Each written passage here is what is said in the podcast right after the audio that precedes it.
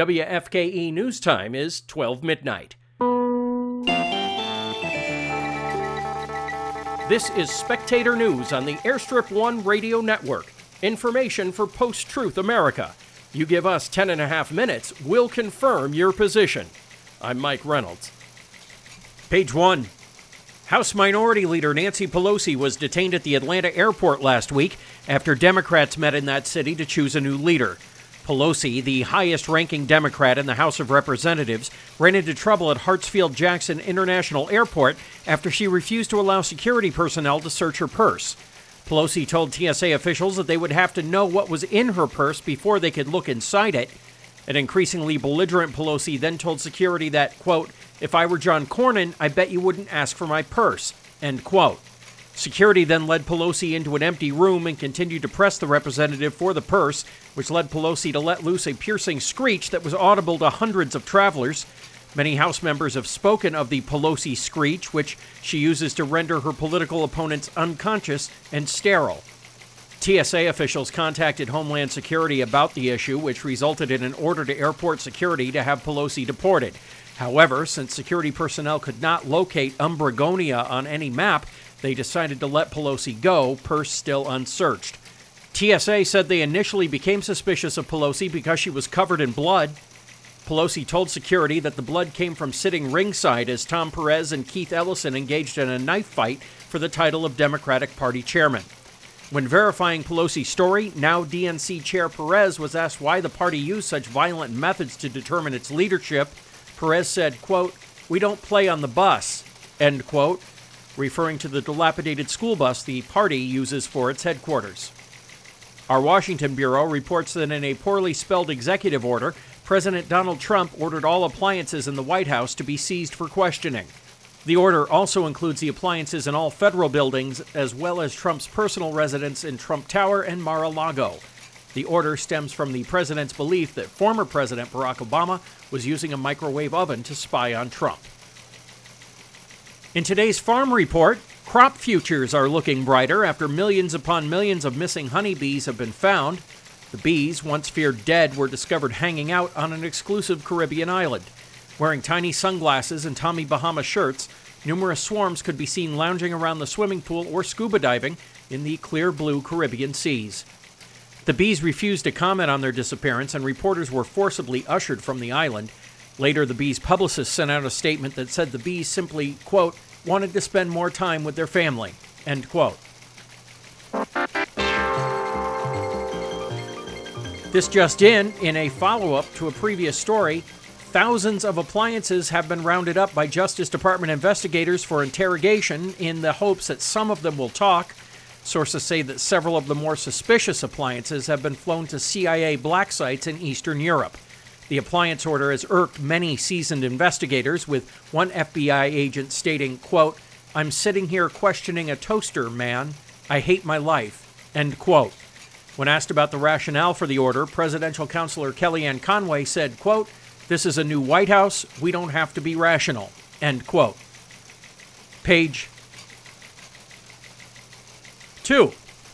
In weather, Residents of the lower U.S. are bracing for strong racial stereotype storms from the south that will drop Mexicans from the skies. The Mexicans will be wearing white shirts, white pants, and sombreros. They will also be shouting, ay, ay, ay, caramba.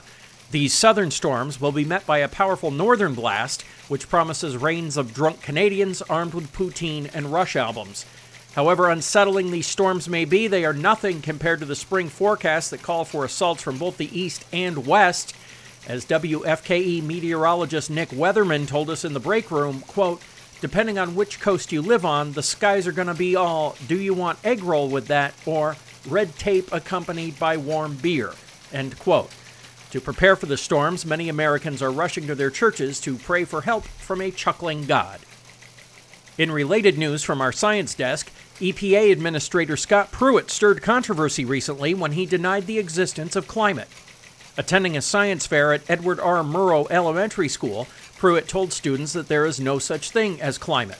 Said Pruitt, quote, It's either hot or it's cold. It's either wet or dry. I don't see what climate has to do with it. End quote. When one fourth grader said the EPA's chief's argument was dumb, Pruitt responded, quote, Nuh-uh, you're dumb, end quote. Pruitt then threatened the eight-year-old, saying, quote, I'm a big grown-up man, and I'm going to have your parents sent to Umbergonia, end quote.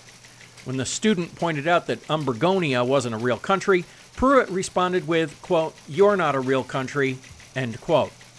After the meeting, Edward R. Murrow students sent out a press statement accusing Pruitt of being mean and smelling like feet. You're listening to the Airstrip 1 radio network on AM 675 WFKE.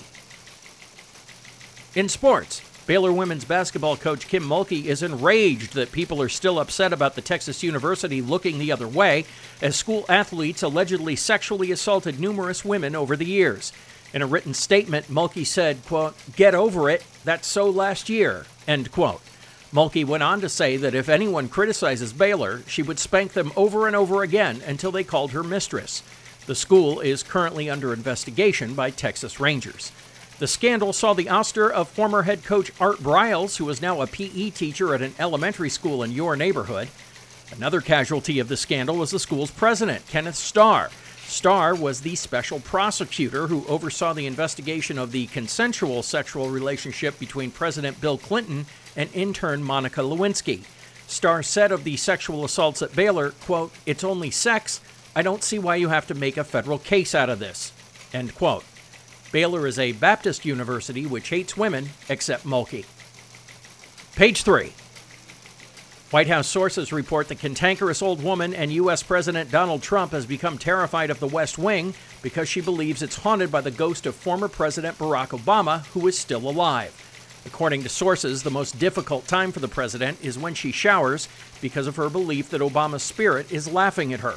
A too common sight for staffers is of a wet Trump running through the halls of the White House, flapping her arms and crying.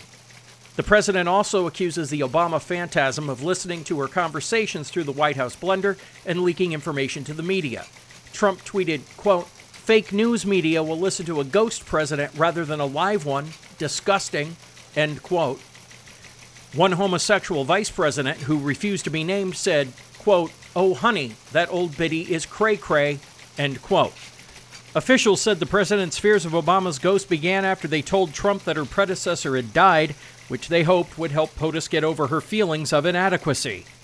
Trump counselor Kellyanne Conway, who spoke on condition of anonymity, told reporters, quote, The president is obsessed with how she matches up to Obama and needs constant reassurance.